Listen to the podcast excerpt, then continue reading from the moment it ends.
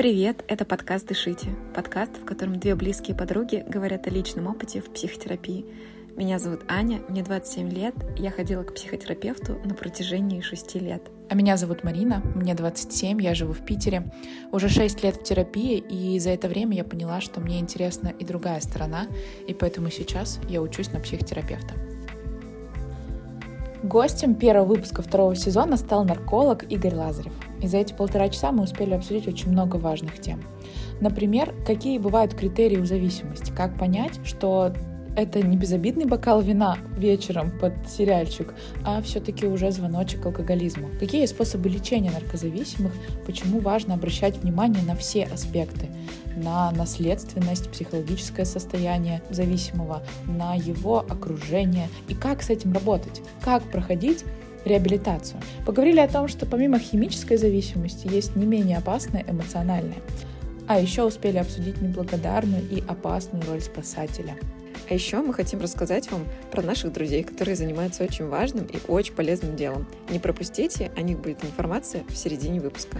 Мы очень рады, что мы вернулись, и чтобы не пропускать наши выпуски, подписывайтесь на наш подкаст в том приложении, где вы его слушаете, ставьте оценки, пишите комментарии. Для нас это правда очень-очень важно. А сейчас мы желаем вам приятного прослушивания. Ну что ж, дело в том, что во втором сезоне нашего подкаста а, мы решили немножко глубже подойти вообще к вопросу психологии человека и к вопросу психотерапии. И поэтому мы решили приглашать разных специалистов из абсолютно разных областей, чтобы чуть больше узнать э, видение других людей, видение разных областей жизни человека, на то, как складывается психотерапия или как складывается психология человека. В общем, куча вводных слов. Суть такая. Во втором сезоне у нас будет много специалистов, которые будут разговаривать вместе с нами про психотерапию. И наш первый специалист — это Игорь Лазарев и Игорь нарколог. Я вас попрошу, на самом деле, представить себя так, как вам бы хотелось для наших слушателей, и мы будем считать, что это самое лучшее представление вас. А, ну, смотрите, у вас, да, подкаст про психотерапию, ну, наркология, это чуть-чуть, наверное, а, в стороне. Это все разделы психиатрии, большой науки. А, туда входит психотерапия, психиатрия, наркология, собственно говоря, чем я занимаюсь. Ну, там судебная психиатрия. В общем, все это разделы психиатрии. Я психиатр-нарколог, сейчас главный врач клиники доктора Лазарева в Санкт-Петербурге. Ну, сейчас моя работа больше такой организационный характер носит в плане организации наркологической помощи э, и там построении, да, может быть, больше даже организационного такого консультирования, там э, приходится строить команды большие и так далее, работать в этом направлении. Но за там свой э, стаж, э, это где-то с 2007 года, вот, закончил институт и работал в разных сферах и в психиатрических больницах таких, больнице Алексеева в Москве, в наркологической больнице, НПЦ наркологии тоже в Москве, ну и в Санкт-Петербурге различных, таких как Пряжка, известных э, больницах психиатрических. Вот. Ну, последнее время э, уже занимаюсь наркологией. А наркология с психотерапией очень тесно связаны, и, ну, к этому, я думаю, мы туда ближе, да, в процессе разговора подойдем. Здесь хочется спросить, а почему наркология? Ну, то есть э, у каждого человека свои предпочтения, и почему это вам стало интересно в какой-то момент? А, ну вот, как я уже начал а, да, рассказывать, что это деление на самом деле, оно условно выбирают, конечно, психиатрию, ну, надеюсь, да, все, потому что раньше было там в 90-е, можно было три месяца переучиться там с педиатра, с хирурга, ну и сейчас там есть такие врачи, и они становились наркологами, потому что можно было ездить там на вызова и денег заработать, когда, да, педиатры с голода, я не знаю, там умирали. И много наркологов, не психиатров, психиатров тогда пришло. Потом это все отменили, и чтобы стать наркологом, надо обязательно получить базовое психиатрическое образование, это ординатура. То есть шел я в психиатрию, я как бы не думал, да, что буду прицельно там, работать э, в наркологии. Это очень важно, потому что базовое психиатрическое образование, оно нужно всем, и психотерапевтам, и наркологам, да, на мой взгляд, и психологам, кто, потому что я тоже в свое время в разных программах там обучался э, гештальт-терапии. И психологи, конечно, когда не понимают базовых вещей таких э, психиатрических, да, то возникают проблемы. Они берутся решать те проблемы, которые не стоит им решать, которые требуют там, медикаментозной коррекции. Вот. Ну и наоборот, там, психиатры пытаются иногда таблетками лечить то, что э, не стоит лечить таблетками, психогенные различные расстройства. Вот. И поэтому выбрал я психиатрию, это мне всегда было интересно, не знаю, там с третьего курса ходил в кружок студенческий, а уже потом в ходе работы, там, так получилось, да, что а, перешел в наркологию, в наркологии а, открылась она мне благодаря там, учителям моим, и показал он мне, что это не просто да, как, там, ездить капать по домам, а это вершина психиатрии на самом деле, потому что в наркологии есть все, все виды расстройств психиатрических, но они не всегда видны вот так вот очевидно, ну как, например, там при биполярном расстройстве, при шизофрении, а все это надо а, выискивать, да, а, так, зорким таким а, взглядом. И вот а, таким, так я перешел в наркологию, понял, что ничего здесь не теряешь, а наоборот можно, если свои знания психиатрические углублять, изучать здесь, понимать. Ну а потом уже, конечно, когда к терапии перешел, я понял, ну особенно это вот последнее время я понял, что без там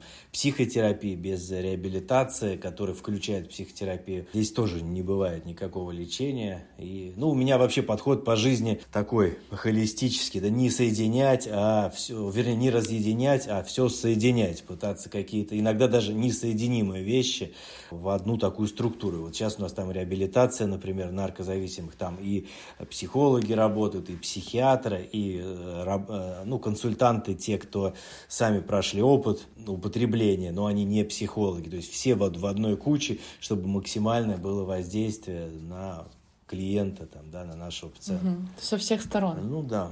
Смотрите, как мы интересно выбрали э, первого гостя, да, просто максимально связанного с психологией, с психиатрией, с психотерапией.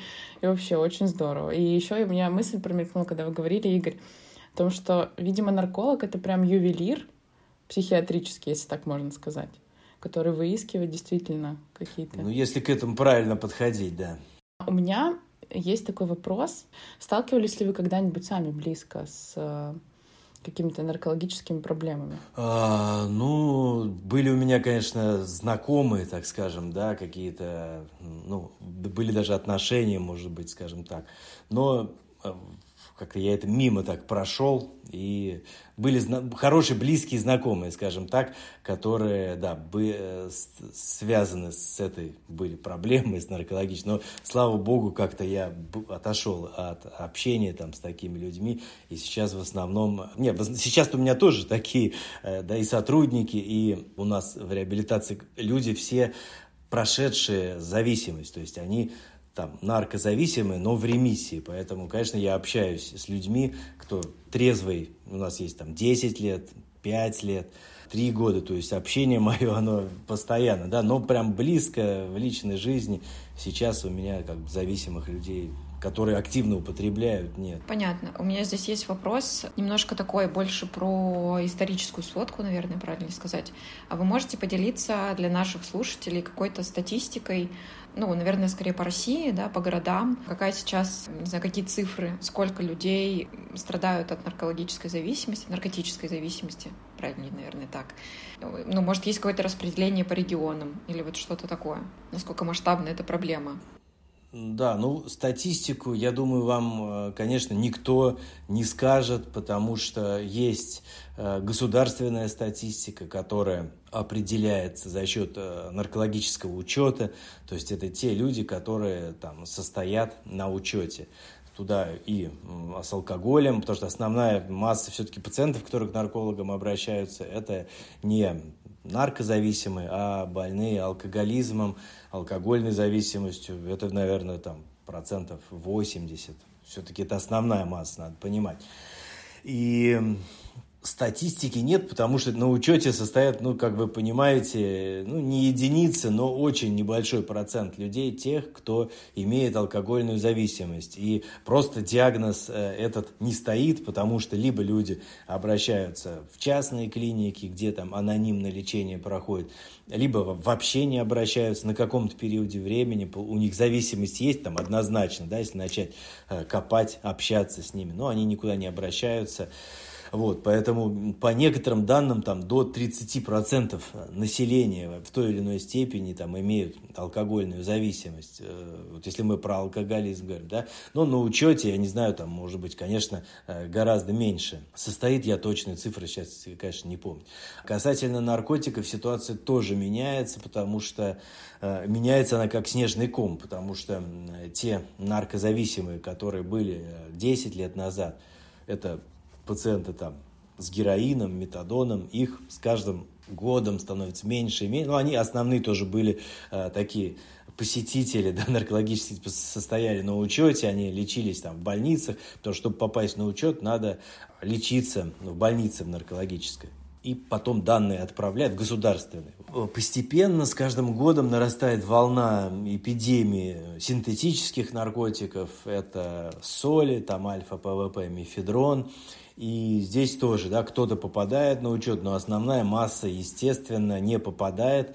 И э, вот сейчас, по, я смотрел статистику продаж э, рынка нелегального, то на долю мифедрона, там, это современный вот этот синтетический наркотик, приходится 25% вообще в продаж всех наркотиков, а героина 0,9. Вот поймите как бы масштабы, да. Естественно, а, паци... а люди, которые употребляют мифедрон, а у них проблема как раз в том, что они, многие вообще не считают, что они зависимы. И ко мне вот последний там год много приходило пациентов. Ну, мы там мефчик для э, секса там употребляем, пары, да, или я там для экзаменов. И не, ну, что это как бы вроде бы, ну, что-то надо делать, или их кто-то там толкает, да, чтобы они к наркологу обратились, но критики никакой нет, не считают, что это проблема, вот там героинщики, да, поэтому я думаю, что масштабы никто, естественно, не скажет, только по каким-то косвенным цифрам судят, да, по, по людям, состоящим на учете, и там по каким-то отравлениям, но это никак картину реальную не отражает. Я думаю, что она вообще сейчас грандиозна, потому что, э, ну, то, что происходит вот по таким, по косвенным, да, там, данным, по каким-то раз, разговорам э, употребляют там э, среди молодежи, вот у нас в Питере, город такой студенческий, тут э, иногда общаешься, вообще волосы дыбом встают, там кажется, что, э, не знаю, там половина студентов э, в той или иной степени употребляют, поэтому э, это печально.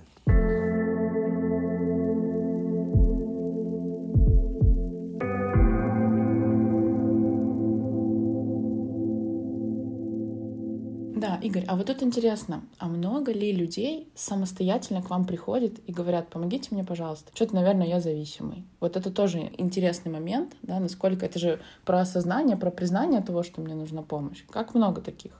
Ну, смотрите, вот то, что вы сказали, э, ну, вообще анозагнозия, отрицание у себя болезни, это основа э, любой любой зависимости. Тоже начинается при алкогольной зависимости, когда человек у него появляется тяга, он пьет из-за того, что у него тяга, это симптом, да, называется патологическое влечение, а он объясняет, что я там устал, мне надо было... В общем, появляется такая структура внутри психики, которая защищает это употребление. И э, критика, она ну, частичная, у кого-то ее совсем нет, понятно, да, человек там приходит к нам, там, пациент бывает в третьей стадии алкоголизма, у него там цирроз печени, а он говорит, что я пью, как все, там, ну, что вы от меня хотите, покупаю пиво там. Бывает, что есть какие-то просветления, да, но э, критика, естественно, в определенные периоды у людей есть, например, к нам обращаются обычно, когда плохо, когда похмельный синдром, там, абстинентный человека трясет, он на все согласен, естественно, он там признает, что у него, ну, некоторые в этом состоянии не признают, но многие все-таки признают, что есть проблемы, есть запой, есть алкогольная там зависимость, но когда ему становится легче, вот в чем особенность, что даже если человек приходит и вроде бы говорит, что я зависимый, у меня есть проблемы, то это ни о чем не говорит. Он, например, в реабилитационный центр отправляется и там через три дня говорит, что все, у меня все хорошо, отпускайте меня там и так далее. То есть критика, она нестабильна. И... Спасибо, доктор, я пойду. Ну, да, разные есть варианты, абсолютно разные. Сами уходят, и так, то есть, хотя человек приходил сам. То есть возникает тяга, и он уже себе не хозяин. Поэтому критика это важно, но из-за того, что она нестабильна, и человек может передумать там через день. И поэтому надо постоянно работать. Это очень сложная работа в реабилитации. Там вот почему, с чего я начал, что постоянно общаюсь да, с наркозависимыми, э, что могут справиться только, вот, на мой взгляд, люди, прошедшие сами имеющие опыт выздоровления, трезвой жизни, потому что есть особенности определенные, что псих, психотерапия классическая, вот раз в неделю с психологом, здесь вообще не работает. Это все про проверено миллион раз. Человек в употреблении, в активном никогда. Но он может ходить, бывают там случаи, но это бессмысленно. Ну, психолог тогда не профессионал, если он продолжает работать а, с человеком в активном употреблении, потому что, естественно, никакого там субстрата нет для работы, человек снимает все напряжение, там, э, тревогу, э, веществом, приходит просто поболтать, ну, это превращается в профанацию. Нужна очень большая энергия, чтобы человека вот в реабилитации как бы переключить, создать у него новую сверхценную идею трезвости. Да, у них там свои э, группы, там где-то 12 шаговой системы элементы, но вот целая такая субкультура. Вот, поэтому... А у меня вот здесь есть вопрос, Игорь, но сначала я скажу небольшую предысторию, свое наблюдение. Я смотрела, мне кажется, что год с лишним назад ваш эфир вместе с Олей Кравцовой в Инстаграме, и там как раз э, вы рассказывали и про э, ну, разные синтетические наркотики, в том числе и про зависимость,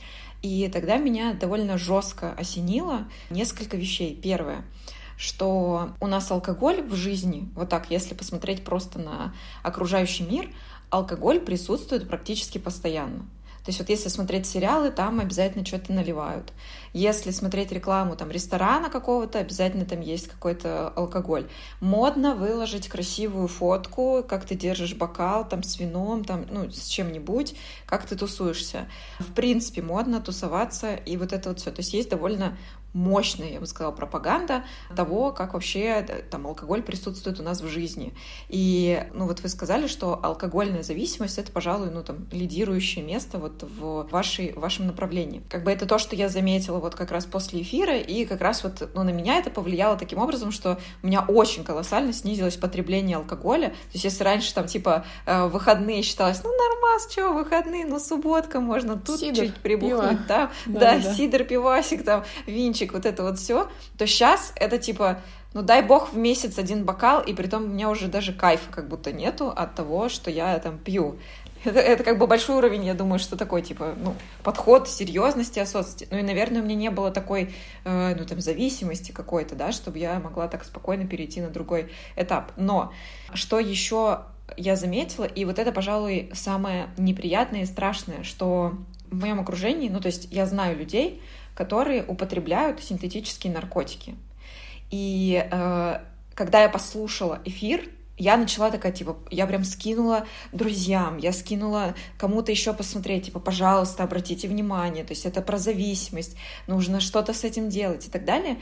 И человек чаще всего говорит, слушай, у меня на самом деле все под контролем, то есть я, ну, там, употребляю не очень часто, да и вообще редко я употребляю. Ну, то есть, ну, меня даже нельзя назвать зависимым человеком, и я знаю, что я легко от этого могу отказаться. И вот здесь у меня вопрос. Вы можете сформулировать, что такое зависимость? Вот что конкретно считать зависимостью, чтобы были какие-то четкие критерии, типа человеку надо трезвонить уже как бы в колокола, или действительно можно сидеть и расслабиться?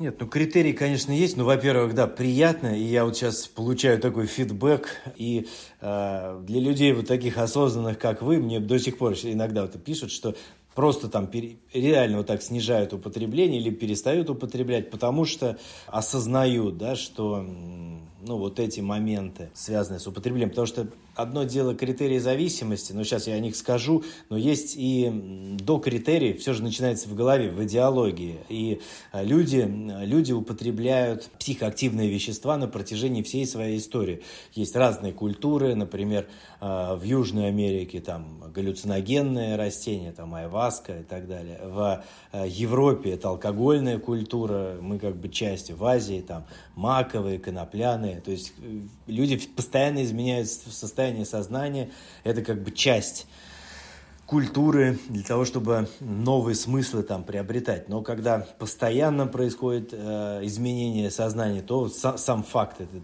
изменение становится как бы да, доминирующим, и человек теряет вообще смыслы. У него смысл употребить.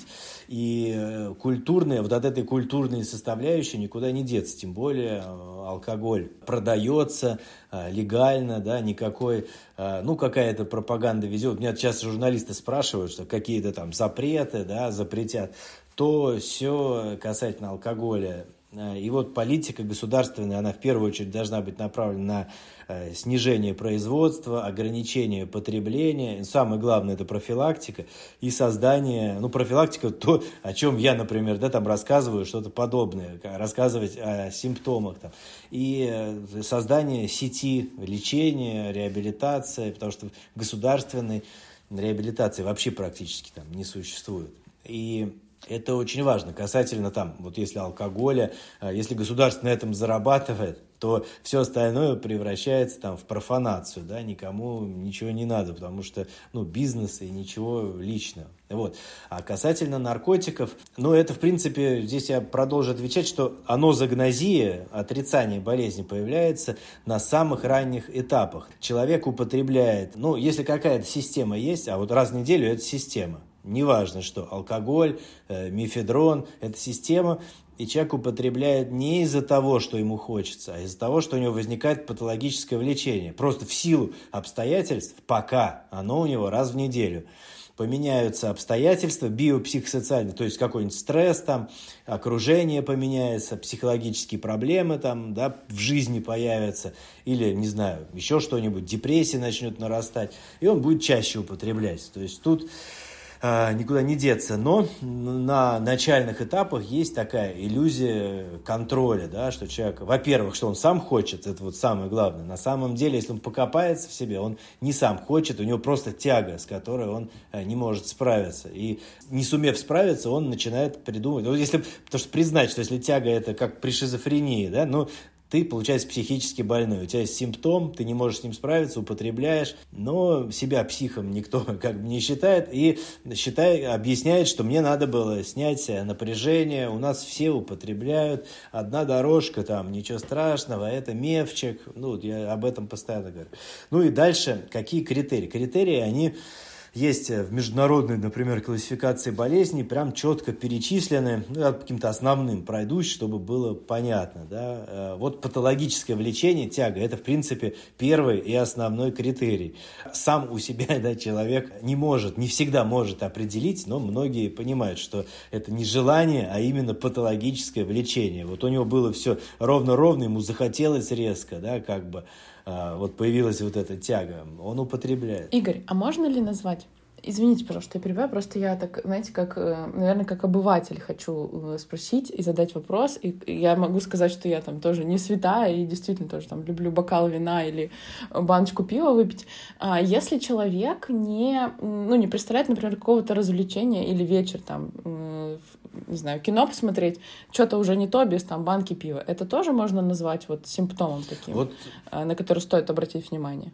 Смотрите, я сейчас скажу про такие чисто медицинские критерии, да, а здесь э, это вопрос, э, чуть, бывает иногда до медицинской стадии. Естественно, люди с бокалом там вина к наркологам не обращаются. Это вопрос психологический, да, а, ну, аддикция есть такое понятие, то есть человек погружается в мир каких-то, ну, своих переживаний, вот ему надо употребить, он так отключается от реальности, тут вопрос уже в другом. Ну, я просто, чтобы не сбиваться с темы, о критериях расскажу, зависимости критерий. То есть патологическое влечение очень важно. Второй критерий – рост толерантности, то есть вот с мифедронами, с этими, то есть те сначала дорожечка, кайф, да, потом э, уже две дорожечки, потом чаще и чаще дозы растут, и как бы той дозы, которой, с которой ты начинал, тебе не хватает. Это однозначный критерий зависимости. Следующий критерий э, – утрата контроля, например, с алкоголем. Вот ты в силу тяги, я уже сказал, самый главный тяг, хотел выпить бутылочку пива, себе там обещал –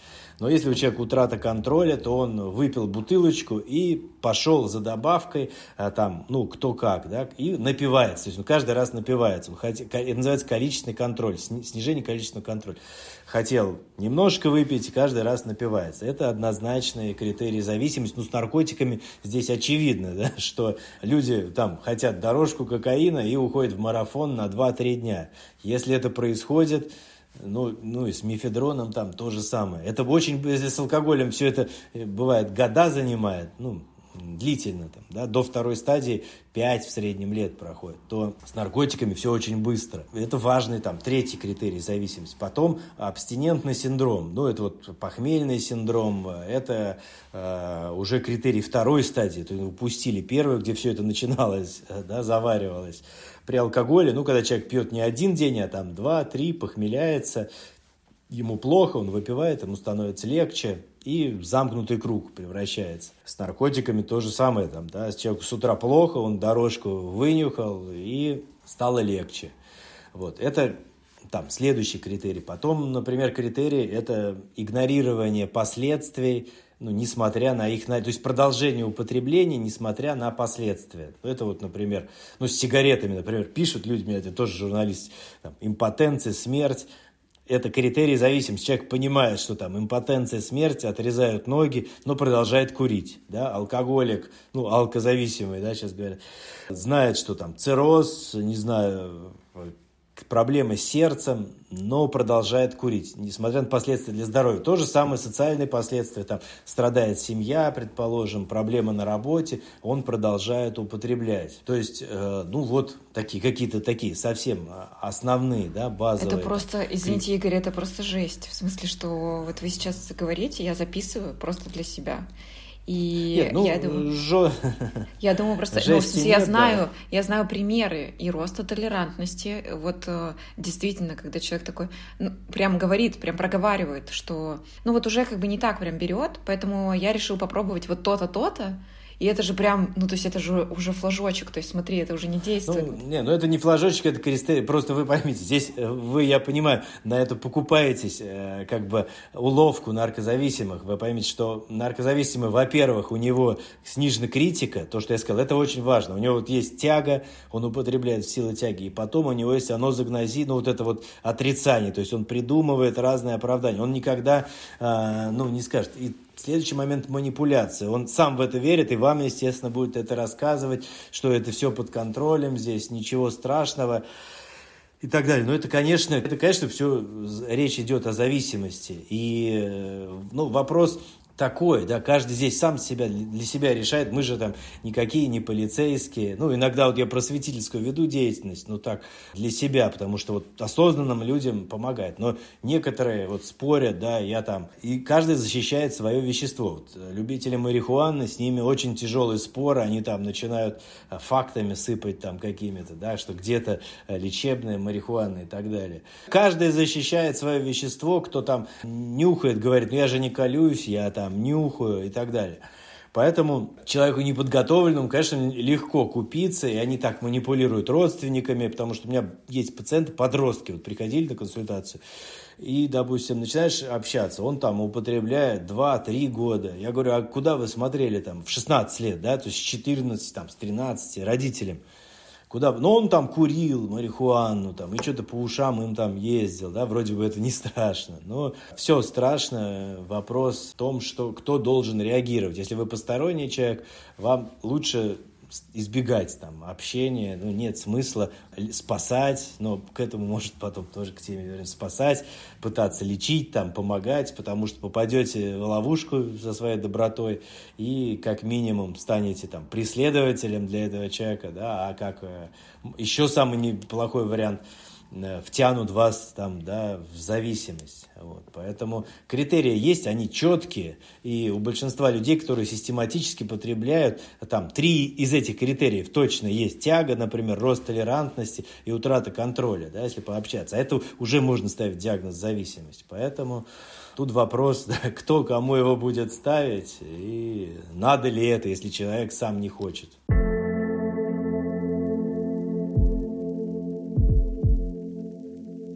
А теперь о наших друзьях, которые делают очень хорошее и важное дело. Это Маша и Арина, и они занимаются проектом «Сменка».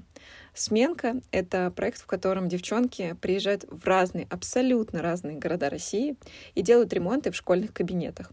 И я вам скажу, это очень круто. Учиться в кабинете, где у тебя чисто, прибрано, аккуратно. В чистом пространстве всегда хорошо и комфортно. Неважно, работаешь ты или учишься. Поэтому девчонки занимаются таким офигенным проектом, в котором вы тоже можете поучаствовать. Варианты участия на самом деле простые. Вы можете либо сняться в этом шоу, если хотите, чтобы ваш кабинет был отремонтирован, вам нужно просто подать заявку на сайте. Или вы можете стать инвестором или спонсором конкретного выпуска, или, может быть, даже постоянным спонсором этого шоу. О спонсорстве и других форматах участия вы можете узнать на сайте. Ссылки в описании. А мы желаем всем комфортного места для учебы или работы, неважно, в каком вы городе находитесь.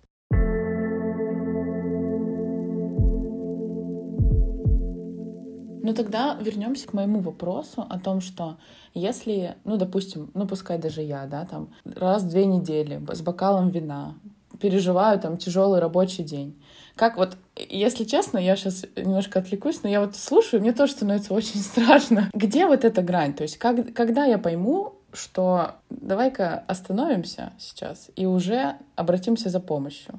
Вот когда мне надо залив... не заливать там какой-то вечер, да, или там какую-то э, депрессию, а это все-таки уже э, ну, зависимость. Ну, это нет, это чуть-чуть другой. Я ваш э, вопрос понимаю. Это вопрос как раз вот психотерапии. Потому что, естественно, здесь к наркологу там нет смысла обращаться. Это может быть на протяжении вот эти два бокала вина, если у вас там нет предпосылок каких-то генетики, там, наследственности, может быть, ну, долгое время. Вопрос в том, что зачем это надо? Всегда надо задуматься, почему не получается решить какую-то проблему или получить удовольствие не химическим путем.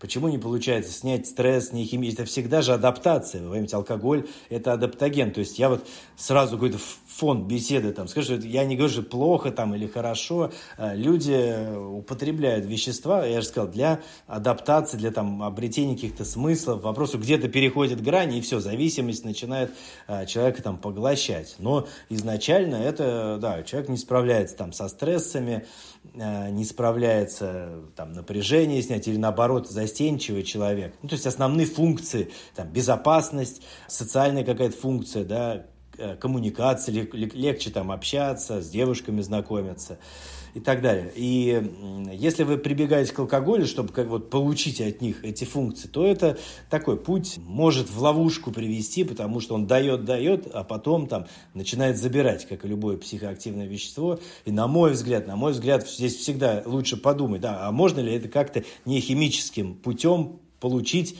вот то состояние, которое вы хотите получить. Ну, например, там, поход э, в спортзал, какая-нибудь, не знаю, тренировка там интенсивная, баня, не даст ли они, э, ну, ощущения, какие-то ощущения. Понятно, сложнее, да, это надо поднять себя там с дивана, походить, побегать. Мой личный опыт показывает, что это дает, а по мере трезвости это дает еще больше, ну, гораздо больше и реальных ощущений. Реальный там дофамин, понимаете, не тот, который берется из вещества, и потом его уровень падает, падает, и вы ходите вот с ощущением там пустоты, бессмысленности и так далее. То есть надо стараться, конечно, не химическим путем, ну, то есть важно вот разбираться, да, покопаться в себе, что вы хотите получить с помощью алкоголя. Или если проблемы в отношениях, и вы, например, все решаете с помощью алкоголя, да, отношения сбалансировать пытаетесь, то это тоже потом играет злую шутку, и без алкоголя вообще люди там ни сексом не могут заниматься, не общаться нормально, да, конфликты они все решают. Сели, выпили,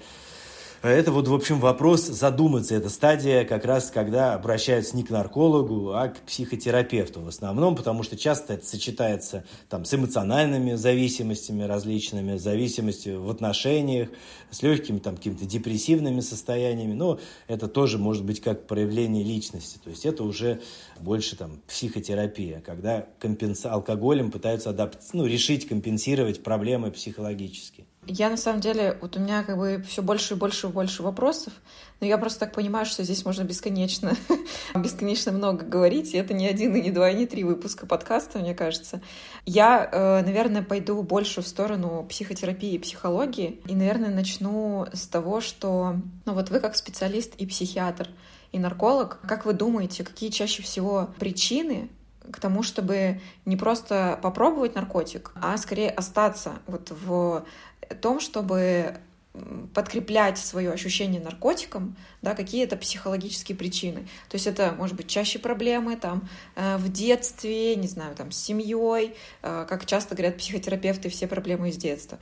Или это какая-то предрасположенность э, у человека, именно такая, ну, в смысле, генетическая. В общем, есть ли какие-то причины психологические в этом смысле? Смотрите, да, вы все вопросы так в точку задаете, потому что Ответ такой. Сейчас доминирует э, биопсихосоциальная концепция, то есть биологические, психологические и социальные факторы. Биологические факторы – это как раз наследственная предрасположенность, потому что если, например, оба родители страдали алкоголизмом, там, то 50% риск того, что ребенок, у него будет тоже зависимость. Но многие люди, зная это, вообще там не пьют. Да? А, а если начинают пить, то у них быстро развивается.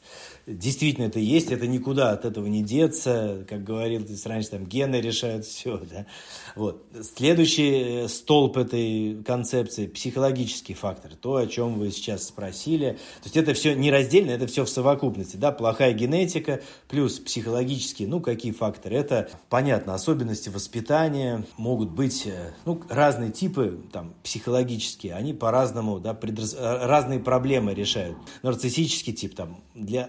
в, а, в одной ситуации, то есть у них есть э, ощущение там всегда завышенной какой-то к себе требованием, они пытаются, да, вот э, э, казаться, а не быть, и всегда, всегда, всегда, вот, но иногда сталкиваются с реальными жизненными какими-то, да, у них не получается быть такими, вот, как образ к которому они хотят стремиться, у них возникает кризис нарциссический, и они начинают алкоголем а, да, снимать его. Там люди шизоидного типа, то есть такие замкнутые, они иногда там решают как раз коммуникабельность с помощью там вещества и так далее. Но в целом, например, тревога повышенная, а повышенная тревога может быть ну, абсолютно при разных психологических состояниях. А, это всегда предрасполагающий фактор.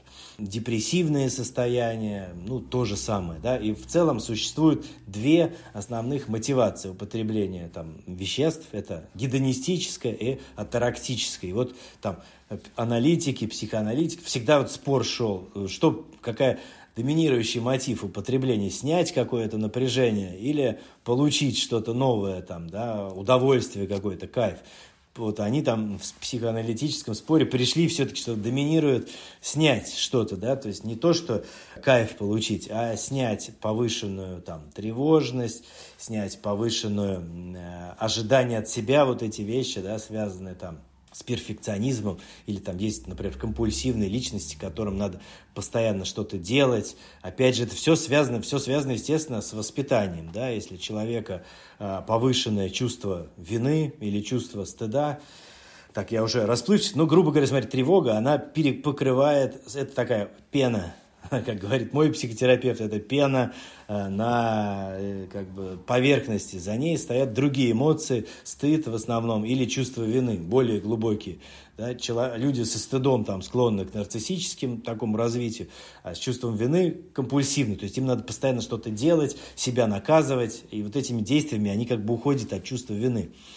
Если к этому подкопаться, да, то есть человек начинает обна- а, обнаружить у себя чувство вины. Ну, если не копаться, то он решает алкоголем проблемы, да, у него возникает чувство вины, он употребил, вроде все хорошо, да, нет чувства вины, себя принимаю, нет стыда, себя принимаю, но потом, потом, когда возникает зависимость, вот то, что я сказал, теряется контроль у человека, этот стыд усиливается много, в геометрической прогрессии, потому что он теперь, да, не просто там никчемный, он еще и не может контролировать употребление, да, он каждый раз хотел выпить чуть-чуть, и каждый раз напивается. На следующий день у него стыд, стыд. Если он предрасположен к стыду, то вот психологический, да, такой механизм развития зависимости, ему надо еще больше употреблять, чтобы этот стыд перекрыть. Вот, поэтому психологических причин много, они, да, вот э, если так как-то в общих чертах связаны с такими чувствами. Ну, обычно что такое там, э, да, психология, это эмоциональные проблемы, проблемы, связанные с мышлением и поведенческие. Да? Вот и мы эмоционально коснулись, там стыд, чувство вины, тревога, и терапия проводится, конечно, с этими чувствами, чтобы человек не, не алкоголем их убирал, а научился с ними жить, да, не бежал от них, потому что любой зависимый пытается убежать. Стыд возник, все, быстрее там в магазин, быстрее это, да, и надо учиться в какой-то ситуации принимать. Ну, дальше проблемы с мышлением, то есть это когнитивные ошибки различные, э, когда человек думает, что вот один раз выпью, ничего страшного, хотя у него уже там есть зависимость, или разрешает себе там, вот сейчас надо выпить, чтобы себя э, там за что-то отблагодарить, ну, не знаю, вот многие говорят, я там выполнил какое-то задание, да, на работе, надо себя порадовать там, выпивкой, да, ну, отпраздновать. Ну да, ну на самом деле он не, не, не радует, потом там ему плохо и так далее, но такие искажения мышления, тоже могут быть, и вот эта там когнитивная терапия с этим работает. Ну и, понятно, поведение, то есть э, иногда какие-то планы там люди разрабатывают, что триггерные точки, да, там, не ходить в магазин, там, где алкоголь там продается, да, первое время там нестабильной трезвости, естественно, не общаться там с соупотребителями, с тем, кто употреблял и так далее. Мы вот эти поведенческие такие моменты в реабилитации очень много, там первое время вообще запрещается посещать мероприятия, мероприятия, там, где алкоголь употребляют, естественно, общаться с соупотребителями там, и так далее. Даже музыку там в реабилитации, вот этот рэп, который сейчас весь о наркотиках, запрещено слушать. Потому что такие вещи вроде бы да, очевид, ну, не, не, не очевидные, а у людей тягу провоцируют, он слушает песню там Моргенштерна, да, и у него тяга возникает. Просто жесть. То есть это вот психо психологические факторы, они многогранно связаны с эмоциями, с мышлением и с поведением, да, деструктивным там в какой-то степени. Ну и следующее – это социальные факторы, что не менее важно, и на мой взгляд сейчас очень это важно, это окружение. Если родители передают модель такую, что вот о чем мы говорили, воспитание, да, там, ну, употребление алкоголя считается нормой, ребенок быстрее чокаться, сначала там безалкогольным шампанским, да, потом ждет своего момента начать пить, э, потому что вот я общаюсь с пациентами, но начинают они не с героина, а сначала там пиво воровал, там, да, самогон где-то у деда, там, сигареты у отца. Все начинается вот так, когда, э, ну, он копирует поведение, да, все пьют, вот у них там э, праздники взрослые, ну, это значит нормально. И это очень, это, конечно, культурное и вот социальный такой аспект, он здесь не менее важен. Поэтому работать всегда надо в трех, ну, во всех этих направлениях. Нельзя только таблетками вылечить, ну и нельзя там только какими-то социальными методами, да, иногда нужно медицинское лечение, чтобы там убрать депрессию, или вот психотерапия, чтобы с этими чувствами там научиться жить. Ну, в общем, так. Ну и получается, те пациенты, которые на реабилитации, я же правильно называю, это же пациенты, да? Ну, там они резиденты, там называются резиденты. Хорошо, резиденты, которые на реабилитации, в клиниках получают все виды помощи, и терапию словесную, разговорную, да, и медикаментозную, лечения и там группы, наверное, терапевтические. То есть со всех сторон все эти факторы закрывают. Это большая на самом деле проблема. Это вот у меня да, такое представление, потому что как бы я сталкивался с, с разными ситуациями. Но не везде, к сожалению, так есть. То есть каждый тянет одеяло в свою сторону. Ну, сейчас, может быть, как-то это меняется постепенно, но ран 10 лет назад, то есть врачи, они говорят, что тут только мы можем помочь, надо таблетки пить, там антидепрессанты или разные были шоковые методы и так далее. Психологи, и это иногда такие споры были, там, психолог говорит, да не надо тебе никакие таблетки, ходи ко мне вот на психотерапию, и особенно, да, самоуверенные психологи или начинающие, которые берутся там, э, и а потом не знают, что делать, потому что попадают в ловушку этого спасательства. И то же самое группы самопомощи, потому что группа самопомощи, там нет ни врачей, ни психологов, это вот группы анонимных наркоманов, алкоголиков, они вообще говорят, что ну, вам ни врачи не нужны, ни психологи, там, болтуны, шарлатаны. Надо ходить на группы, писать шаги, только это поможет. И моей, моей такой цели, ну, не, не жизни, но вот последних там лет как раз объединить э, все эти составляющие, три, биологическую, психологическую да, и социальную, в одну какую-то а, структуру, чтобы наш ну, кто, человек, который к нам обращается, мог сначала получить квалифицированную медицинскую помощь, психиатры его обязательно посмотрели, и э, у нас в реабилитационном центре психиатр всегда дежурит, да, он приезжает, всех смотрит, это прям базовые условия, то есть они, не бывает того, что сами по себе они там. Потому что социальный работник или психолог не всегда может э, определить депрессию или начинающиеся какие-то психотические вещи, там у человека паранойя, да, но окажется вроде там нормально что-то. Это очень важно, но это важно на первом этапе, и вот на первом этапе реабилитации, ну, на первом этапе, когда в стационаре лежит, мы капаем, там лечим, медикаменты, там, антидепрессанты, нейролептики и так далее. Потом в реабилитации врач продолжает наблюдать, но уже эстафеты переходят там, психологу. Да? Он проводит групповые различные, групповая терапия, индивидуальная псих, психотерапия и группы самопомощи, где уже там не психолог, а ну, терапевтическое сообщество это называется. То есть люди больше стаж трезвости, у кого-то меньше, они делятся опытом. И человек начинает учиться решать проблемы свои, саморегулироваться вот в этой группе. То есть он делится, что у меня там тяга, у меня то, или просто переживаниями какими-то делится, получает обратную связь, что, например, у, у, практически все через это проходили, что ситуации похожи, это тоже очень помогает. Ну, как бы вот работает э, все в совокупности, но, к сожалению, к сожалению, да, не везде так, не везде так.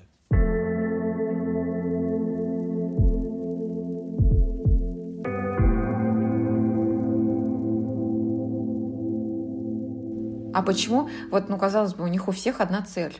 Ну, то есть им всем надо, чтобы человек отказался от наркотиков. Э, какой смысл вот в этой конкуренции? Почему это так сложно объединить эти три метода, способа вот борьбы с этой зависимостью? Нет, ну как, во-первых, это сложно, во-вторых, ну на самом деле может быть какая-то и э, конкуренция, потому что объединить сложно. Врачи э, не всегда понимают э, вот этих Э, людей зависимых, кто с каким-то стажем трезвости, у них контры, да, я всегда выступаю таким, э, иногда я жесткие там собрания с врачами э, провожу, когда начинаются, они как бы их там, а, ну, не дают там, не знаю, с пациентами там, общаться или что-то такое, да, то есть прям, ну, заставляю их контактировать, а эти могут врачей не звать в реабилитацию, когда, ну, требует того ситуация, и вот, ну, я вам скажу, это непросто, я это в таком ручном режиме иногда, ну, сейчас Сейчас уже относительно все на, так стабильно, но начиналось в ручном режиме. Мне их надо было всех объединять. Общие какие-то собрания мы делали, где выступали. А так, конечно, каждому проще в своей там ну, потому что это надо расширять кругозор, вы поймете. Человека учили, там, врача учили вот так, да, что там надо таблетками лечить. Социальный работник, он, естественно, ну, психиатрию там не может, он вообще у него образование у некоторых там, ну, какое-то, да, не у всех есть там какой-то полноценный. Поэтому тут каждый должен внести свою лепту, но что это непросто, честно скажу. Э, ну, вы, наверное, знаете про то, как это происходит вообще в мировой практике. Ну, то есть, если знаете, то тогда вопрос такой, как э, к лечению подходят в Европе или, может быть, в Америке? Чем это отличается от России? Может быть, там, в принципе, более, ну, такая... Вы просто упомянули ранее, что государство вообще никак не способствует э, лечению, и это, скорее, всегда частные клиники. А, ну, я могу себе представить, что такое государственная психиатрическая клиника. Скорее всего, это очень страшное событие, и там действительно очень, ну, как-то все не, не с такой заботой о человеке, а скорее с порицанием. Ну, какую разницу вот вы видите в мировой такой практике? Нет, ну, во-первых, э, да, я э, не то, что к нашему государству, я так сказал, что государство вам не друг. Том плане, что государство решает свои проблемы. И это не только наше государство, а за рубежом, например, метадоновая программа практически во всех странах, кроме России. То есть люди с зависимостью от опиоидов приходят в точку ну, медицинскую, где получают, не, не колятся, а получают метадон, тот же наркотик, но в сиропе э, и пьют его. То есть у них нет ломки, э, ну, нет особого кайфа, но чувствуют себя, в общем, обычно они, да, но их там не ломает, не кумарит. И, и он не, ну, не вынужден воровать, потому что ему дали наркотик, да, и никого не заражает ВИЧ-инфекцией, потому что одной иголкой ни с кем не колется. Лечение это, ну, на мой взгляд, это э, не совсем лечение. Государство решает проблему тоже преступности и распространения ВИЧ-инфекции. С другой стороны, ну, это объясняется еще тем, что не попадя в эту программу, люди вообще бы там, да, в подвалах своих кололись, и так они хотя бы какое-то обследование проходят, к ним могут интервенции какие-то психотерапевтические применяться.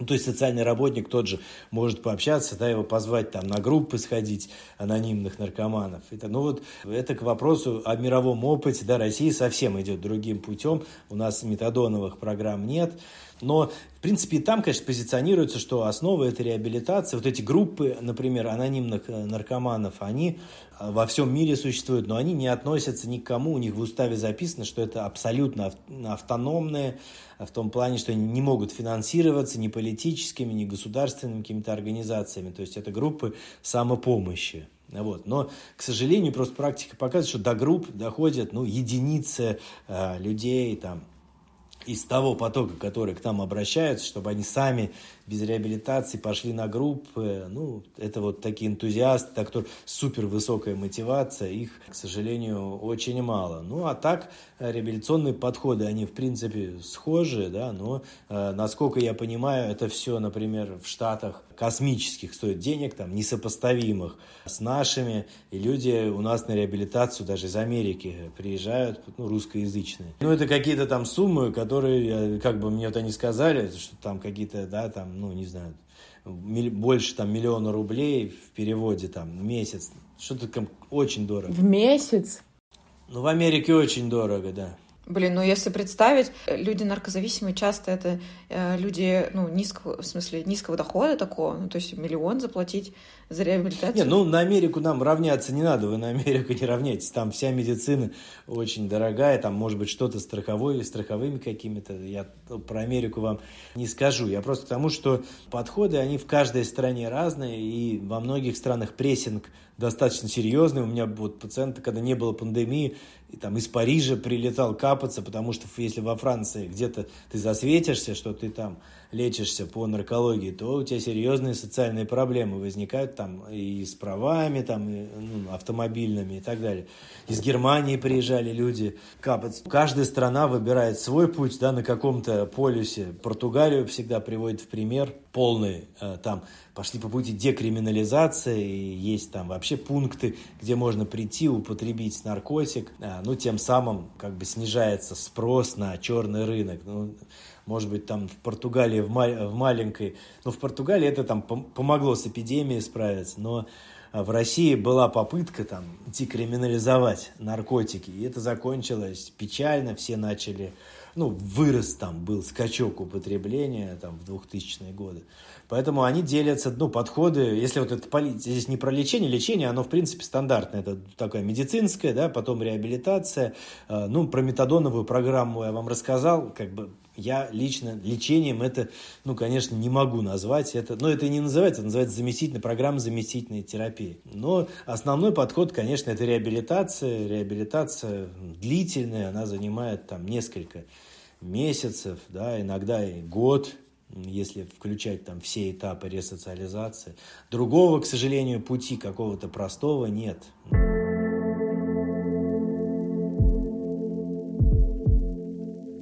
Сейчас слушаю по, по, по поводу вообще всей ситуации в мире и в России в частности, и у меня до сих пор шок от того, что я же правильно понимаю, что если, например, человек понимает, что ему требуется помощь, то просто он не знает, куда ему обратиться. Или в ПНД идти, да, в психоневрологический диспансер, или искать просто какую-то клинику. Это первое. А второе, он, видимо, сталкивается с огромным вот этим стыдом же, да, что, ну, в общем, у меня тут проблемы. Сейчас, если я приду, то вот ну, даже и в развитых странах тогда, вот про Париж рассказывали, что это вообще вплоть до социальных каких-то ограничений. То есть вот куда идти-то, вот если я понял, что мне нужна помощь? А, ну, да, это проблема. И вот в России это, конечно, серьезная проблема, потому что достаточно жесткий прессинг. Ну, Париж-то, я вам один пример. У нас а, наркологический учет тоже достаточно жесткий. Если человек пришел в диспансер и рассказал, да, что у него зависимость, то он попадает на наркологический учет, и ограничен в правах достаточно серьезно. Он пока стоит на нем, ну, сейчас называется диспансерное наблюдение, там не, он не может получить справку там, на оружие, на вождение, э, работы практически там огромное количество ограничены, там электрик, много вообще работ. То есть это проблема, да, остаются там частные клиники, реабилитационные центры, и здесь уже другая проблема, что у нас рынок такой – все зарегулировано государством, да, и сфера очень мало информации, да, реабилитационные центры э, раньше, ну, сейчас меньше, работали таким насильственным путем, то есть забирали там из дома, заказывали, да, заказывали родители, ну, достал их там наркоман, они делали, так, вызывали так называемых мотиваторов, приезжали люди и силой увозили там в реабилитационный центр. Опять же, да, из-за недостатка информации родителям было ну, некуда деваться, а реабилитационные центры шли на это, потому что они и так полулегально, ну и уж совсем, да, спускались Э, до криминала. Поэтому, на мой взгляд, наоборот, надо все легализовать и создать конкуренцию здоровую, чтобы э, родственники там, или сам пациент мог обойти центры, обойти клиники, выбрать, да, где ему нравятся там, специалисты, условия. Про государственное все понятно, да, и она, конечно, сеть достаточно, ну, на мой взгляд, слабо развита, потому что вот в Москве там есть реабилитационный центр в Подмосковье, относящийся к этой структуре да, московского НПЦ наркологии. Ну вот и особо-то все. Есть какие-то там отделения, но это все не то. Это должен быть загородный центр, где люди там на протяжении могут длительного времени жить. В больнице это там три месяца очень сложно находиться в закрытых условиях. Вот. А частные существуют и реабилитационные центры, и клиники, но к сожалению, да, там кто-то недобросовестно. И проблема, вот опять же, возвращаясь, получается, к предыдущему вопросу, что реабилитационные центры в свою там сторону тянут, да, говорят, что вам там приезжаете, мы все проблемы ваши решим, там, не, не пользуясь иногда, ну, ни врачей не зовя, там, не знаю. И у некоторых психологов-то нет, просто, да, бывшие зависимые открывают центр такой и, как получается, частной тюрьмой. Ну, а врачи там только пролечат в клинике, да не предлагают реабилитацию, потому что у них не налажено там сотрудничество, человек вроде бы физически восстановился, он чистый, но у него навыков трезвой жизни нет, он возвращается в социум, где у него друзья употребляют, и сразу же срывается, и опять так некоторые лечатся, ну, раз в месяц там, да, детокс проходит. Хм, детокс. Да, ну это называется детокс, э, первый этап детоксикации, он только условный, да, ну в целом медици... медикаментозная терапия, она включает и капельницы, там, и препараты снотворные и так далее. В общем, надо выбирать, но, к сожалению, там зависимые, они у них, как я уже вначале говорил, мотивация нестабильная, да, и они сегодня хотят, завтра перехотели, и возникает такая проблема.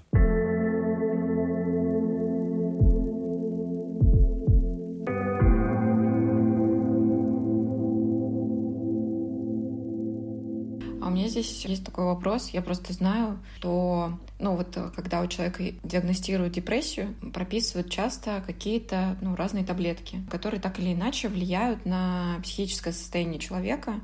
И если вот резко, например, отменить эти таблетки, то, ну, грубо говоря, ты вот находишься в депрессии, потом ты принимаешь какие-то таблетки, у тебя улучшается состояние, и если отменять резко эти таблетки, то у тебя значительно сильно ухудшается вот это состояние обратно, тебе снова плохо и так далее. И я знаю, что люди, находясь вот в таком э, депрессивном расстройстве, принимая таблетки, переживают о том, что это тоже какая-то зависимость и тоже типа схожая с наркотической зависимостью. Вот что вы здесь можете сказать? Что я как человек со стороны понимаю, что скорее это вообще сложно назвать наркотиками, это скорее как лекарства, как лекарственные препараты, которые вот, ну, если отказаться принимать, то там у тебя будет болеть действительно там какой-то орган. Но, насколько я знаю, такое переживание вообще распро- распространено. Ну, здесь, во-первых, конечно, надо понимать, о каких все-таки препаратах идет речь, потому что есть лекарства, которым возможно развитие лекарственной зависимости. Ну, например, это там, транквилизаторы, которые не, мы при депрессиях не назначаем длительными курсами, там, стараемся максимум две недели. И если человек самовольно начинает их долго, то есть он может это считать антидепрессантом, принимать там альпрозолам, феназепам, там, реланиум, долго, да, грубо говоря, на них подсаживается, и там у него просто все критерии зависимости, которые я вначале говорил, и дозы растут, и появляется синдром отмены и так далее. Но это одна ситуация. Но нормальный психиатр не назначит такие препараты на длительный срок, обычно, как я сказал, там для ну, для острого периода на первые две недели. А вот антидепрессанты, они, ну, в принципе, не вызывают зависимость. Там бывает другое, то, что вы сказали, называется синдром рикошета, то есть при резкой отмене препарата появляется вновь симптоматика, да, это не, не то, что вызывает антидепрессант ее, а депрессия резко возобновляется, потому что неправильно отменили препарат. Это де, делается иногда там медленной отменой, плавным снижением доз, либо заменой там, одного препарата на другой. Это все надо с врачом делать, э, ну, самостоятельно. Если правильно курс э, пропивать антидепрессантов, ну, проблем таких не да. К ним зависимость, конечно, не развивается. Это другое, да, если вот мы именно про антидепрессанты говорим, потому что люди разные. Есть вот лирика, например, э, многие там на ней пол России сидит. Ну, это препарат такой противосудорожный, там, для лечения болевых синдромов. Его в больших дозах употребляют ради, там, да, кайфа, грубо говоря. Но это совсем другой. То есть каждый препарат э, разный, да, и, э, ну, если правильное лечение, то нормальный врач вам не назначит препараты, к которым зависимость может развиться. Понятно. А у меня еще есть вопрос. А, у меня есть свой ответ на этот вопрос, но мне интересно ваше мнение. Представим человека, у которого, ну, он понимает, что есть какие-то проблемы, ну, даже не то, что прям понимает, что есть какие-то проблемы э, психологического характера, а скорее, ну, он чувствует себя не очень хорошо и э, нуждается ну, либо в поддержке, либо в какой-то, в каком-то способе улучшения своего состояния. Вот как вы считаете, среднестатистическому э, жителю России проще найти психолога или наркотики? Это, конечно, сложный вопрос. Ну, нормальный человек, естественно, понимаете, такой вопрос у нормального человека не должен встать, наркотики или психолог. Если есть психологические проблемы, то надо их решать с помощью психотерапии. Тут, если так вопрос стоит, значит, человек и может быть э, такой самообман там определен. Ну, я не нашел психолога, зато у меня есть ссылка там на сайт, где купить наркотики.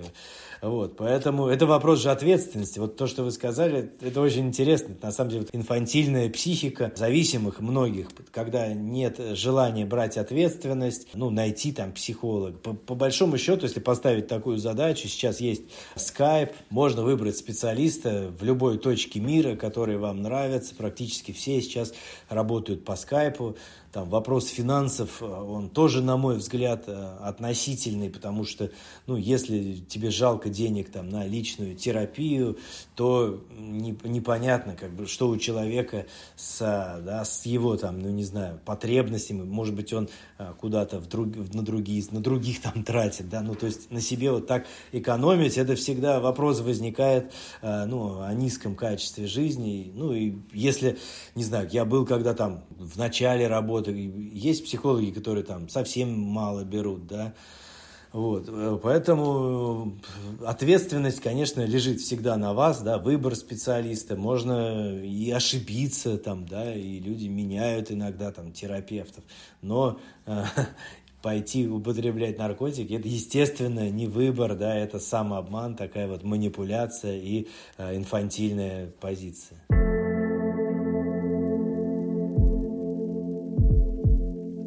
Я вот на протяжении всего нашего разговора, Игорь, думаю о том, что а можно ли вообще избавиться от зависимости навсегда, на совсем? Это тоже такой, да, популярный вопрос, который мне задают. Смотрите, я тогда широко отвечу. Ну, с одной стороны, говорят, там, бывших наркоманов не бывает, потому что все-таки процесс долгий, да, и сложный он зависит от того, насколько человек участвует в этом процессе. Вот первый этап – это реабилитация и ну, как-то формирование трезвости базовой, да, потому что ну, пока употребляешь, речь там не идет о выздоровлении. Но на этом этапе жесткие достаточно условия, там реабилитационная среда о нем заботится, да, как человек, вот я недавно слушал лекцию, гештальт, э, да, спец, ну, по гештальт-терапии проходит прекращая употреблять все стадии развития человека. Там, сначала как младенец, да, он там кричит, э, психует, а группа его принимает, да, как мама, вот реабилитационное пространство. Потому что в обычной жизни, ну, Дальше, но дальше его нужно взращивать, ну, как бы отпустить, да, и вот реабилитация – это начало, но я вот где-то обозначаю три года. Первые три года трезвости нужно в жесткой такой среде, это группы, общение только с людьми выздоравливающими, полностью трезвыми и так далее, и так далее. Но потом тоже не надо зависать, да, вот в этой у мамы как бы на коленях, надо начинать личностный рост, и вот здесь уже место психотерапии индивидуальной, потому что если вначале она не работает, да, нужна мама, а психотерапия индивидуальная – это границы. Границы ты раз в неделю приходишь, да, между сессиями ты психотерапевта там не задалбываешь, грубо говоря, да, там не, не написываешь, ну, умеешь, начинаешь свое напряжение психическое контейнировать, да, там, э, собираешься ситуации, раз в неделю ты их разбираешь. Если тебе надо кричать там каждый день, да, значит, возвращаешься на стадию э, реабилитации. И это следующий этап. То есть важно его тоже прийти зависимым, начать личную терапию, учиться э, выстраивать границы, потому что у зависимых проблемы с границами у всех, они не имеют своих границ или слабо они развиты. И из-за этого нарушают границы других людей, потому что им кажется, чем ближе они как бы да, подойдут, тогда их там не отвергнут и так далее, да, они могут только вот нарушая границы существовать в контакте. Та ситуация, когда у человека есть свои границы, у тебя свои, для них неприемлемо, да, им кажется это отвержение, там, когда ну, у кого, свои какие-то потребности, свои дела есть у партнера. И этому надо всему учиться. Ну да, это все слияние, а им надо слияние, слияние. Это, это процесс вот терапии, который может тоже занимать годы, да, там, до пяти лет с такими грубыми личностными нарушениями, которые бывают у зависимых. Вот, и в принципе, то есть, как, ну, отвечая да, на вопрос бывших зависимых, все зависит от того, да, насколько ты проходишь этот этап. То есть можно, в принципе, быть вполне компенсированным, да, вполне э, социально адаптированным, особенно если там личную терапию проходишь, и, но но всегда понимать, да, что отделяет тебя от срыва один э, бокал там шампанского часто или, не знаю, одна какая-нибудь там таблетка, да, наркотика. И потому что таких примеров миллион, когда люди с 10-20 годами трезвости срывались и там некоторые умирали, то есть вот мы записываем на Ютубе истории выздоровления на нашем канале. Там парень, не знаю, по-моему, два выпуска назад, он с пива. То есть он героин употреблял, а сорвался с пива. То есть он, ну, пришла ему в голову мысль, что пиво не страшно, да, это же не героин. И вот он месяц бухал, а потом все равно вернулся к героину, потому что все возвращаются к своему как бы любимому веществу.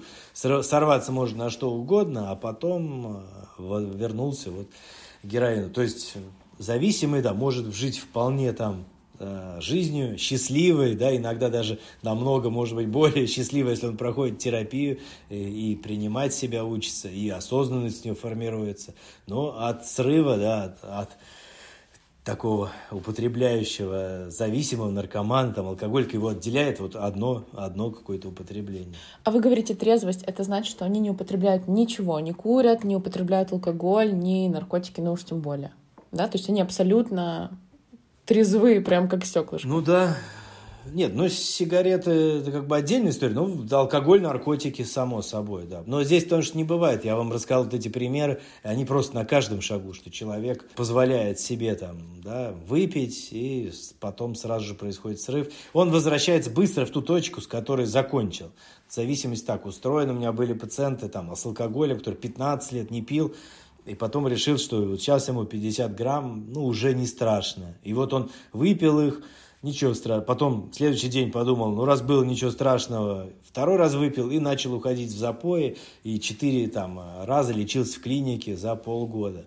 Ну, это, наверное, знаете, как с психическими э, диагнозами же, да? Ведь ты, если шизофреник, то это все Ну, то есть ты, тебе никогда не снимут даже этот диагноз. Не, ну это не совсем так. Вы поймите, что это все очень относительно. Там диагноз, каждому покопаться в вас, покопаться во мне, да, и каждому можно поставить какой-то диагноз там, да, кому-то, не знаю, э, ну там, не знаю, расстройство личности какое-нибудь, да, пограничное или еще что-нибудь.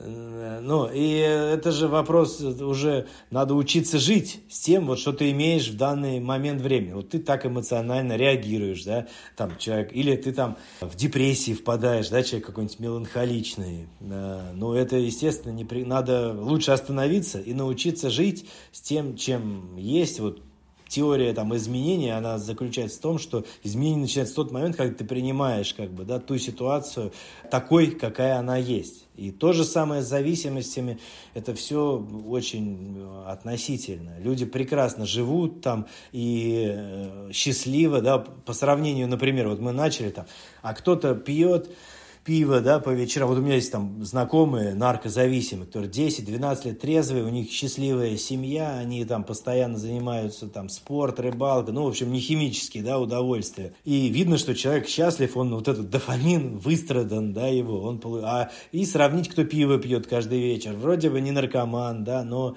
э, кто из них более счастлив? Вот, на мой взгляд, тот человек, который был наркоманом, но сейчас э, не употребляет. Кто из них больной, а кто здоровый? Здоровые, понимаете. Это вопрос, вообще я не сторонник там вешать шаблоны какие-то, диагнозы, это все больше, ну, чаще мешает, там, надо больше как бы из, понимать, что тебе мешает, да, там, то, что, какой у тебя диагноз, да, и Потому что есть такие, я алкоголик, поэтому как бы я пью, пил и буду пить. Такие пациенты у меня тоже были. Я говорю, так, ну раз алкоголик, надо что-то делать. Нет, я алкоголик, я пил, пью и буду пить. И все, и за этим я прячусь. Поэтому диагнозы, да, это диагнозы тоже не всегда наши друзья.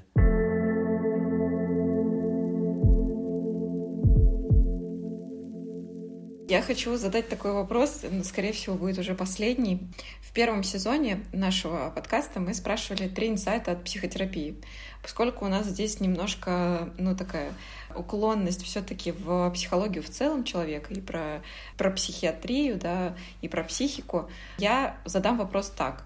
Можете ли вы назвать три ваших конкретно инсайта, ну, каких-то наблюдений про психологию человека, просто что-то для себя выделить. Про психологию, не, ну я могу, конечно, тоже э, про свою психотерапию, может быть. Э, да, Давайте, вот мне, мне будет интересно точно про вашу психотерапию, потому что вы упомянули про, там, как-то про своего психотерапевта, мы с вами конкретно про вашу психотерапию, не, ну, немного такой, ну, прям совсем не говорим, но все-таки, если у вас есть какой-то опыт, во-первых, интересно. Я, да, как... я, я психотерапевт всю жизнь посещаю, просто сейчас у меня вот стабильно. Я даже могу, там, не знаю, может, не знаю, секретный секрет. Леонид Третьяк, наверное, его многие знают, там, известный терапевт.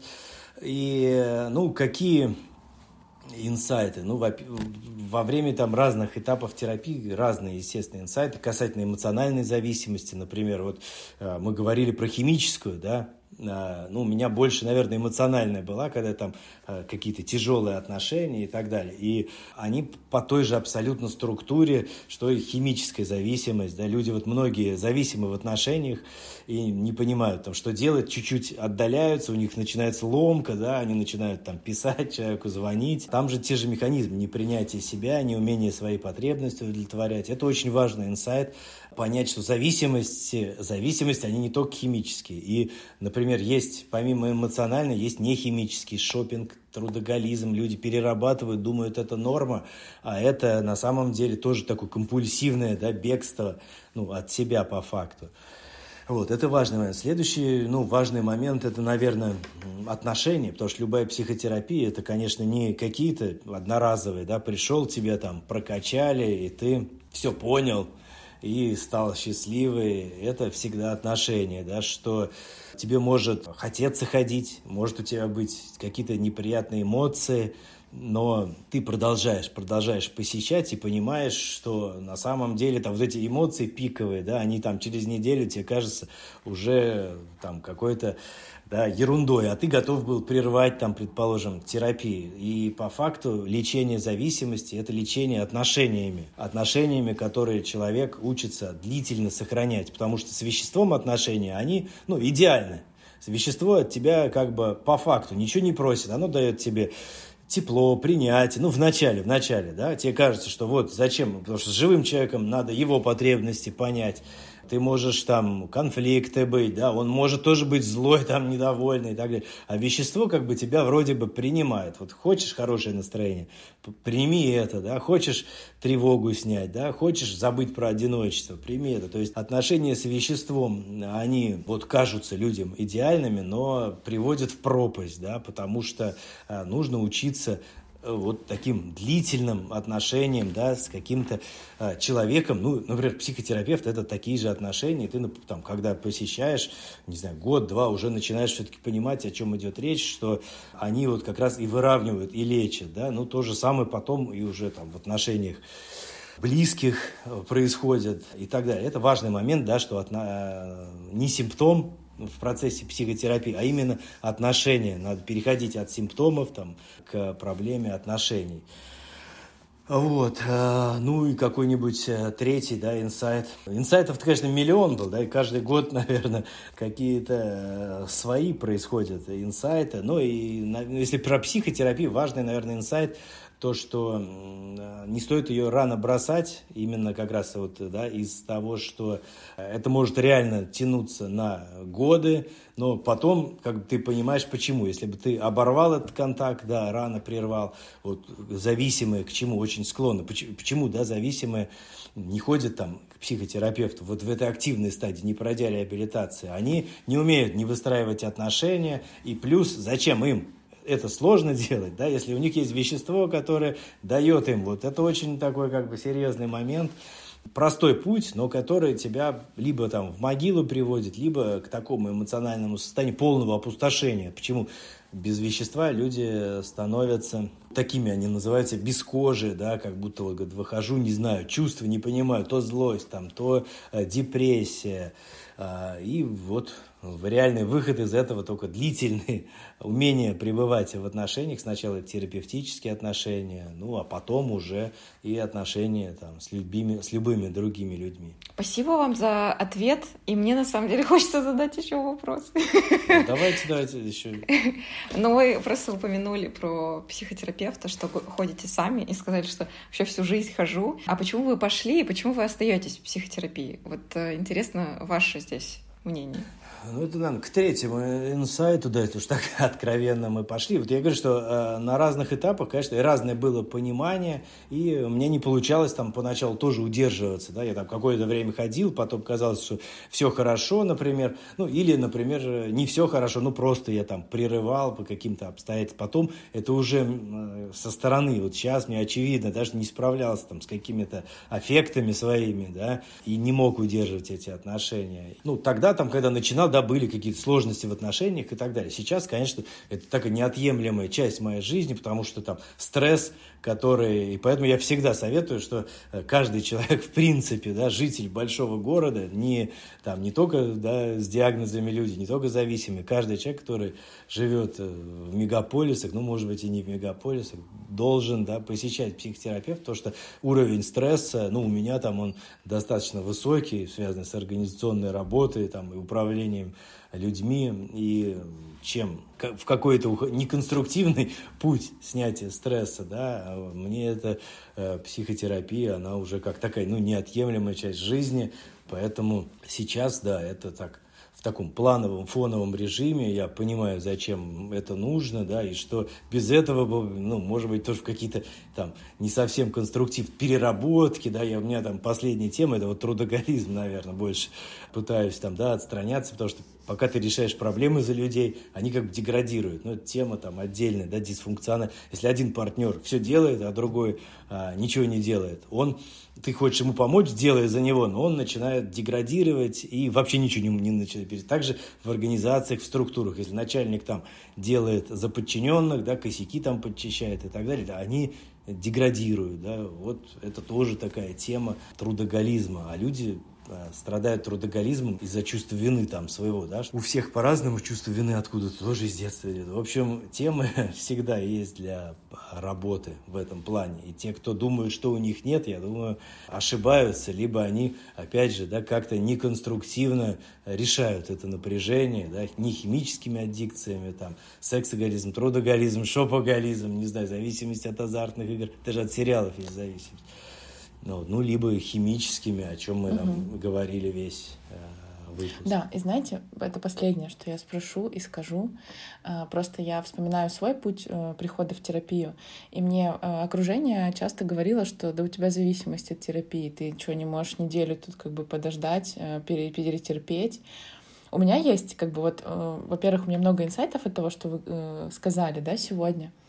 А во-вторых, как вот вы считаете, почему терапия это независимость? А, нет, ну смотрите, на начальном этапе это может быть как э, зависимость. Я вот в принципе об этом да, говорю, например, реабилитация. Но это лучше такая зависимость, чем зависимость э, более деструктивная да, какая-то. Э, но потом терапевт обязательно должен выстраивать правильные отношения, да, чтобы они не были зависимы, да, чтобы это был альянс двух людей, и каждый, ну, клиент приходит с конкретным запросом, который там, да, он готов проработать какие-то ситуации, но в принципе он может там, да, какой, ну, и сам постепенно-то он учится, естественно, решать проблемы и самостоятельно, ну, поэтому зависимости здесь, конечно, не бывает, если не эксплуатируют психотерапевт, не подсаживают там на себя, на свою личность, не нарциссические свои какие-то, многие психотерапевты там сами с нарциссическим расстройством, да, и им вот важно там, чтобы им восхищались, но это уже э, проблема там злоупотребления, манипуляции, другая, как бы профессиональный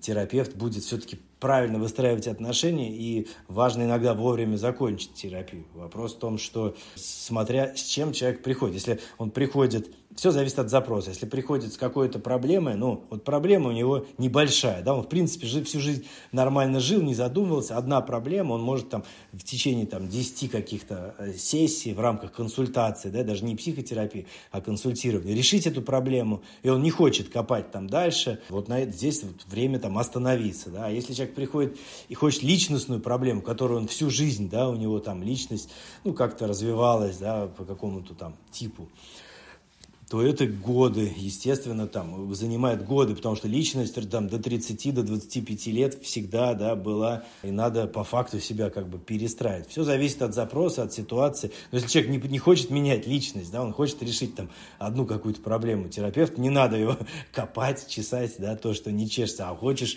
найдем еще проблему. Надо решить проблему и отпустить его. Поэтому я думаю, что если вот э, профессионал работает, то такого ощущения не должно быть зависимости есть.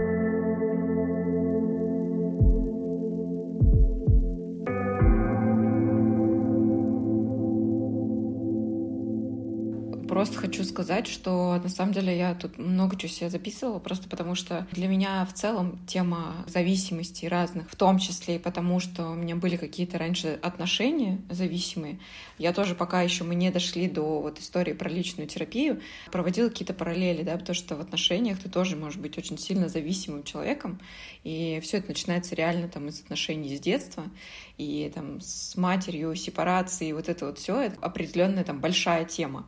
И, во-первых, я вижу много аналогий, а во-вторых, ну, у меня как бы вызывает большое чувство переживания. То есть мне, во-первых, с одной стороны, хочется всех людей, кто находится в какой-то зависимости, не осознает этого, вот так трясти за плечи и говорить, ребята, пожалуйста, пожалуйста, начните что-то делать с этим. Во-вторых, всех этих людей также хочется и обнять, и сказать, что с этим можно что-то делать. И есть люди, которые могут в этом помочь. Потому что пока мы с вами говорим, я постоянно думаю про то, что насколько мозг может просто жестко обманывать тебя, и насколько бы ты не был умным человеком, да, там с разными аналитическими способностями. Тот же Канеман вот э, в своей книге приводит очень много примеров о том, как мозг реально сам себя обманывает.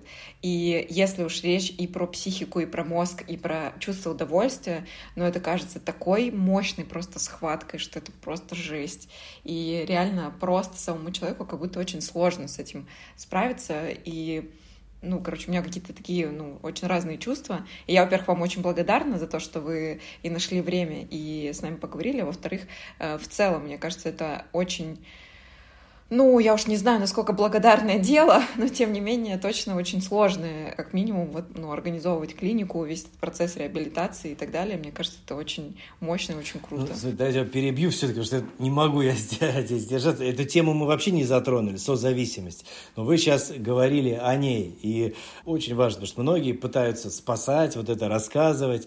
Если есть созависимый радикал, то есть, ну, склонность там впадать, вот вы сказали, что эмоциональная зависимость, она ну, я про это рассказывал и сейчас, да, все имеют те же составляющие, что и химические, то есть псих, ну, психологические предпосылки. Но человек с эмоциональной зависимостью не считает себя зависимым. Он, если вступает в отношения с наркоманом или алкоголиком, с химически зависимым, у них получается альянс очень интересный. И развивается созависимость у э, человека. Да? У него низкая самооценка, а по, а по сравнению с, там, с зависимым, с алкоголиком, наркоманом, она вроде бы повышается. Появляется ощущение своей значимости от того, что он спасает, там, помогает. Но это связано с его дефицитом, что он сам как бы не самодостаточен, он свои потребности не понимает и пытается спасать за счет спасательства, удовлетворять э, свои вторичные выгоды. Поэтому ну, информировать надо, да, вот мы информируем, но спасать я вот никому не советую, потому что на этом погорело огромное количество людей.